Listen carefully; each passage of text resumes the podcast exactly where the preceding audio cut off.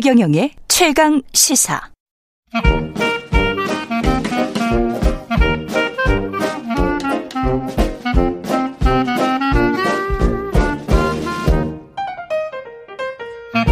네, 최경영의 최강 시사 경제합시다. 월요일은 명쾌한 경제 이야기 해보고 있습니다. 오늘은 연세대학교 정경대학원 금융부동산학과 한문도 교수와 부동산 시장 움직임에 대해서 살펴보겠습니다. 안녕하십니까?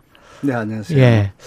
그 가끔 나와 주셔서 정확한 시장의 상황을 말씀을 네네. 해 주시고 계시는데 네. 지금 수도권 지역 아파트 가격 하락이 두드러진다는 보도들이 최근에 잇따라 나오고 있습니다.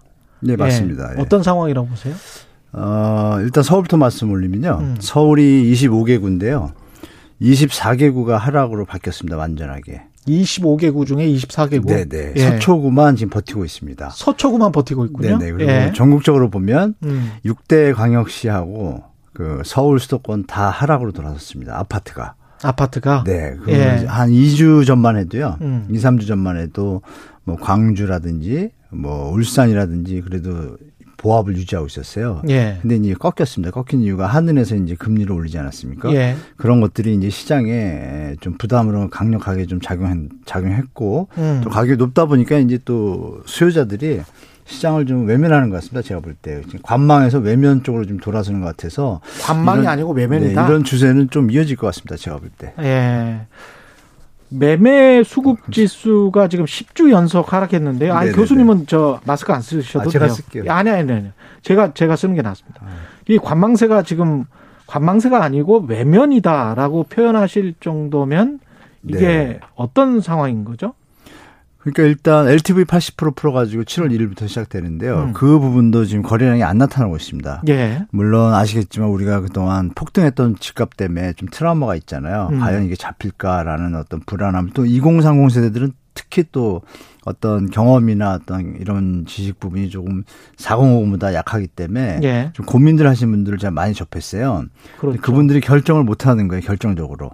예전을 음. 생각하면 80%만 해주면 무조건 사겠다고 다 따라 하실 텐데 음. 풀어줬음에도 불구하고 지금 안 움직입니다. 대출 규제 LTV를 풀어줬음에도 네네. 불구하고 조금 움직이는데 그, 수, 그 움직이는 수준이 지금 제가 볼 때 여러 가지 유튜브나 이런 데서 팩트들이 많이 전달되다 보니까 음. 이좀 젊은이들한테 좀 번진 것 같습니다. 예. 지- 어, 팩트 내용들이 그러다 보니까 전 젊은 친구들을 2030 세대 분들이 매매를 좀 보류하는 쪽으로 많이 돌아섰습니다. 그러니까 기존에 올랐던 것들도 사실은 세계적인 초저금리 하에서 네. 게다가 이제 가수요가 붙으니까 그렇죠. 투자 예. 투기 가수요가 붙으니까 공포 수요까지 가세하고 뭐. 예, 예. 공포 수요까지 그래서 혹시 여기에서 배제될지 모른다 포마라는 게 유행을 맞습니다. 했었잖아요. 예. 그런데 그게 이제 확 없어지면서 오히려 지금 사면 심리가 어떻게 되는 건가요? 시장의 심리. 그러니까 계산을 해보시는 거예요. 예. 젊은 2030 세대들이 이제 샵하시잖아요. 예. 그러니까 이제 계산을 해보시는 거죠. 20% 대, 저 자기 돈을 갖고 음. 대출을 80% 받았는데 금리가 높잖아요. 그렇죠. 고정금리도 지금 5% 넘거든요. 음. 그러니까 어 이거 만약에 집값이 20%를 내려가면 어떻게 돼요? 아, 파산이잖아요. 이자만 그렇죠. 갚아야 되잖아요. 그렇죠. 그러니까 이게 이거 어떻게 보면은 대출의 노예가 될 수도 있다라는 어떤 인식들이 음. 조금씩 퍼지기 시작했습니다. 이게 이제 많이 확산이 되면 제가 볼 땐 대한민국 역사상 유례 없는 거래 절벽이 좀 나타날 것 같아요. 근데 그게 7월 달에 지금 보이고 있어요. 지금 20일이 됐는데 음. 통상 이 정도 되면 뭐 좋을 때는요. 막 예. 몇천이었고 아, 좀 저- 정상적이다 그래도 뭐 한 천, 이천 가고 요즘 건수가? 1월에서 6월이 예. 다 500, 400대가 돼야 이제 한 달 통계를 다 잡으면 한 1,500, 1,200, 1,700 이렇게 나와요. 예. 근데 지금 7월 20일 거의 다, 다 됐잖아요. 음. 다 됐는데 지금 100개도 안 됩니다. 100개도 안 돼요? 네, 어마어마하게 절벽이에요. 그래서 제가 볼 때, 어, 이게 시장이 생각보다 더 빨리 급격하게 냉각될 수 있다라는 좀 예측을 저는 개인적으로 하고 있습니다. 그러면 100개도 안 된다는 거는 살려고 하는 사람들이 없다? 없다는 얘기죠. 만 6만 5천 개가 서울에 아파트가 있는데 음. 경기도 같은 경우는 12만 개가 있는데 거기도 거래량이 뭐 절벽이거든요. 아까 경기도 말씀 주셨는데 경기도도 33개 시군구 중에서 25개가 하락이고 나머지 좀 호재가 있거나 또 입주 물량이 적은 지역들은 지금 버티고 있습니다. 상승 유지 좀 하는 데들이 있는데 예. 거기도 지금 정확하게 상승을 유지하는 데는 다섯 군데, 여섯 군데예요. 예. 나머진 보합이나 다 하락인데 25개는 하락이고. 음. 그러니까 전반적으로 전국적으로 도단이 있지 않습니까? 도단위는 이제 주택 가격이 저렴하다 보니까 이 전세 대출을 끼고 투자하는 게 지금 생겼습니다. 예. 보통 2억, 3억 대니까 1억 5천, 2억 전세 대출 나오니까 1억 갖고 하고 뭐 이런 게 좀 생겨가지고 지금 유지는 하고 있습니다. 도 단위는.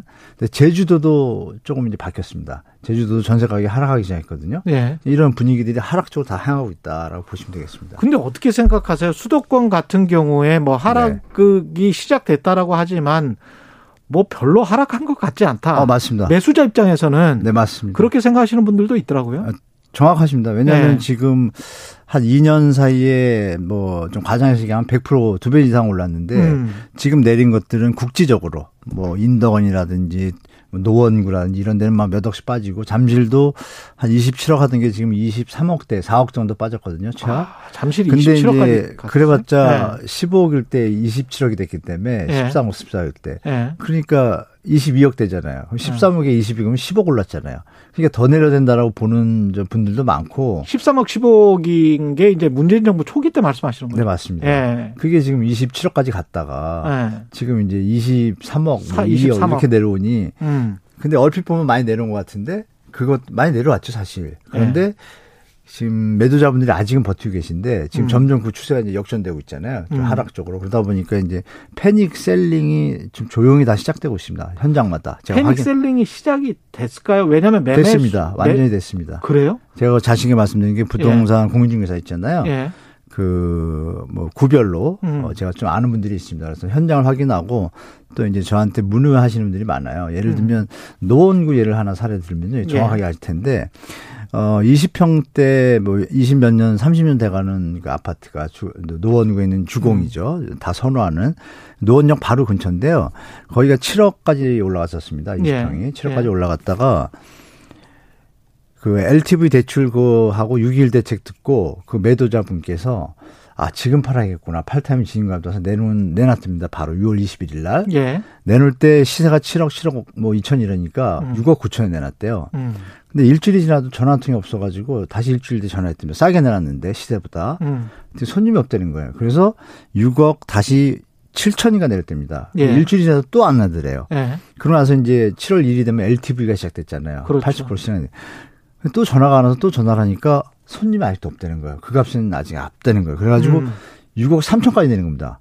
아. 그 상태에서 이제 저한테 전화가 오신 분이 계세요. 아. 어떻게 하겠냐. 그래서 예. 제가 나름 컨설팅 해드렸는데 음. 그만큼 시장이 냉각돼 있습니다. 실제로 현장에서는. 음. 물론 이제 서초 강남은 이제 희소성이 있으니까 좀 수요가 좀 있잖아요. 예. 근데 그쪽도 지금 거래량이 급감을 했거든요. 음. 서초 같은 경우에 뭐 몇백 건 돼야 되는데 지금 뭐 몇십 건도 안 되고 용산구 같은 경우도 지금 많이 뭐 떴었잖아요. 용산구 거래 7월 달에 이, 이틀 전에 제가 조사할 때 한 개 됐습니다. 한 개. 보름 동안. 아. 어마어마합니다. 지금 시장 상황에서 어, 우리 시청자분들, 아니, 저 청취자분들께서 예. 시장이 지금 보도에 좀 많이 안 나와서 그러고 저는 지금 이 현장 상을 말씀드리잖아요. 그러니까 음. 현장 좀 다니시면 공인중개사분들은 다르게 얘기했지만 실제로 그냥 그 앱이나 이런 걸 보시면 매물 현황하고 거래 현황만 볼줄 아시면 그 지역에 자기가 생각하시는 지역의 시장 상을 정확히 알 수 있습니다. 그러면 어, 언제가 살 타이밍인가 바닥인가 뭐 이런 거를 이제 네, 매수자분들은 네, 네. 생각을 할 텐데 고민하시죠. 거래량이 터질 때가 이것도 주식처럼 그렇습니까? 거래량이 막 많아져야 많아져야 좀 그래도 이 정도면 이 가격이 거래량이 많아지는 기간이 좀 지나야 됩니다. 그것도 거래량이 많아지는 기간을 지나자 6개월 지나야. 이상 가야 이게 다시 상승으로 가거나 뭐 살 수 있는 기회인데 아 그렇군요. 한 번, 두 번, 뭐 두 달 이렇게 반, 이번에 4월, 5월 반짝했잖아요. 예. 저 윤석열 신정부에서 예. LTV 풀어주고 뭐 6일 대책하고 다 이게 좀 투자를 옹호하는 어떤 뭐 빚내서 집사라는 2탄 같은 음. 성격을 띠었기 때문에 이 부분이 효과를 보는 것 같았는데 지금 힘을 잃어버렸거든요. 음. 그러니까 제가 볼 때는 지금 금리 인상이 7월 26일 열흘 남았잖아요, 미국이. 예. 거기서 만약에 또 물가가 9.1% 찍었으니까 네. 뭐 빅스텝 밟아서 뭐 자이언트라 그러죠. 1% 그렇죠. 밟- 밟으면 예. 대한민국은 진짜 뭐 바로 3% 가야 되잖아요. 네. 8월 뭐 10월 회의 두 번 있는데 10월 달이면 3% 가까이 간다는 얘기지 않습니까? 음, 그러면 음. 지금 불과 1년 전하고 금리가 몇 배 차이잖아요. 음. 그럴 때 지금 투자자분들에서 영끌하신 분들은 지금 그래서 정부가 대책을 내놓은 거고 음. 다행인 것은 뭐 4억 미만에만 해서 천만 다행인데 그것 그렇죠. 때문에 지금 젊은이들이 난리가 났습니다. 예. 아니 뭐 영끌 투자 뭐 피 비트코인 그럼 투- 이게 무슨 경우냐, 이건 음. 공정이냐 뭐 난리가 났대 젊은이들이. 예. 그래서 그걸 좀 인식했는지 어젠가 오늘 발표했는데 4억 미만만 구제하겠다 이거잖아요. 그렇죠. 지원도. 그러니까 이것도 이제 눈치를 봐서 이렇게 된것 고정금리로 전환하겠다. 예. 네. 미만 근데 그것도 대출 금리를. 그게 진짜 좋은 건지는 또 생각해 볼게. 고정률이 지금 오- 더 높거든요, 사실. 아 그렇겠죠. 네, 당연히 현재- 고정이니까 높아요. 네. 고정이니까 높아 네, 높을, 높을 수밖에. 없죠. 네. 예. 금리가 올라. 근데 그거 계산해 보시면 어마어마한 액수예요. 예. 액수 자체가 그래서 그분도 과연 저 영끌 되신 분들이 그걸 받아들일지 아니면 매도를 놨을지는 좀 모르겠습니다. 제가 볼 때. 아 심상치 좀 않네요. 시장이 좀 심상치 않습니다. 그리고 예. 은행 상황도 심상치 않고 여러 가지 예. 뭐 악재들이 많이 있습니다. 시장을 정말 보수적으로 당분간 보셔야 될 것 같고 말씀 주신 적절한 시기는 음. 금리 인상 한 번 하고 구- 가을 이후 추석 이후 추석이요. 추석 이후에 가족끼리 모이시면 아마 음. 대- 어떤 합리적 기대가 서이래서 다 같은 생각이 비슷하잖아요. 대책회의 시- 비슷한 네, 것. 시장도 예. 움직일 거고 예. 거기서 좀 판단하시고 연말이나 연초에 또 물량이 또 많이 나옵니다 수도권에 인천 같은 경우는 물량이 뭐 한 1년 물량이 4만 호가 입주를 해요. 아, 그래요? 난리가 났습니다. 인천도 이제 그래서 아. 수원도 엄청나게 입주를 하고 예. 그래서 지방에서 국지적으로 막 그런 현상들이 벌어지면 이게 전이가 되잖아요. 그렇죠. 그러니까 이런 것들이 총체적이기 때문에 당분간은 시장을 제가 최소한 가을 뭐 급하게 이사야 되셔야 하는 분도 가을까지 참으셨다 하시는 게 예. 뭐 부동산은 가격 차이가 크잖아요. 좀만 음. 내려도 5억짜리면 10% 내리면 5천만 원인데 어마어마한 돈이잖아요. 그럼요. 제가 볼 때 가을 그리고 조금 여유가 계시다라면 내년 봄에 대비하시는 것이 제일 합리적이지 않을까 좀 좀 보고 있습니다. 천천히 좀 생각을 해보자. 네, 조급해 하실 예, 시장 필요 없는 상황이 됐습니다. 지금 물량은 많고 전월세 시장은 어떻습니까? 아, 그것도 뭐 급격하게 안정되고 있습니다. 급격하게 안정되고 있다. 지금 미국이 도와준 것 같습니다. 제 개인적으로. 예, 예. 왜냐하면 미국이 금리를 올려가지고 음. 금 전세 금리 대출이 지금 4% 5%대까지 갔습니다. 예. 지금 시중에서. 예. 그러면 계산하면 저 서울하고 경기도 일대 제가 조사한 적이 있는데요. 아파트의 어떤 신규 계약 있지 않습니까? 예. 공인중개사 제가 한 20분 정도 체크해서 좀 구두로 음. 좀 설문을 받았는데 보통 70에서 80%가 다 전세 대출입니다. 음. 그 대출 금액은 만약에 5억짜리라 그러면 60%에서 70%, 어떤 사람은 어. 80%. 예. 그러니까 다 60%에서 80%는 껴 있는 거예요. 그 70%가. 아. 그러면 어마어마한 물량 계신 임차인 분들이 다 전세 대출이 많이 있는 상태예요. 예. 그 상태에서 지금 금리 오르고 2년 전에 그 계약 만료 때문에 뭐 지금 대란 난다는데 안 나잖아요. 그렇죠. 그걸 금리를 부담하려니까 생활이 안 되지 않습니까? 음. 그런데 월세를 돌아보니까 어 전세 대출 이자보다 더 싸요. 음. 그러니까 당연히 월세로 가시는 거고 선명하게 예. 그러니까 전세 물건이 남아들기 시작하고 음. 그래도 이런 현상이 있습니다. 매매를 내놨는데 워낙 안 팔리잖아요. 그러니까 매매를 내놓으면 이번에 문재인 정부에서 그 전에 했던 대책이 주택을 사면 담보대출을 하면 6개월 내에 전입을 해야 되는 조건 때문에 비어 있어야 집이 잘 나갔어요. 음. 제값을 받고. 예. 그러니까 이제 임, 임대인 분들이 일부러 좀 내보내는 경향이 있었고 악성적으로 예. 내보내고 나서 집을 내놨는데 안 팔리잖아요. 안 팔리니까 계속 비워둘 수는 없으니까 그분들이 요새 한 매물이 6만 5천 개였는데 갑자기 4천 개를 줄더라고요. 하루 이틀 사이에. 아. 이틀 사이에. 그게 뭐냐면 어떤 보도 때문에 전세, 그러니까 전세 물량이 또 그만큼 딱 는 거예요. 희한하게. 그러니까 음. 이분들이 제가 볼 땐 시장 파악할 때, 아, 이게 매매가 안 되는구나. 음. 그럼 돈이 이제 조금 부담이 있는, 유동성에 부담이 있는 분들은 그렇죠. 어떻게 몇 가지잖아요. 전세라도. 예. 그러니까 전세라도 노는 거예요. 급하게. 음. 급하게 놓다 보니까 시세보다 싸게 놔야 될 거 아니에요. 그렇죠. 그런 현상들이 지금 저- 서울이고 경기도 다 지금 다 저- 전체적으로 좀 퍼지고 있는 단계입니다. 지금. 세입자 입장에서는 또 전세 대출을 받아야 되면 금리에 대한 부담 때문에 오히려 네네. 월세를 선호하는 쪽으로 갈 수도 있고 가고 있습니다, 실제로. 실제로 가고. 있고. 사례 하나 말씀드리면 더 무서운데요. 그죠? 음.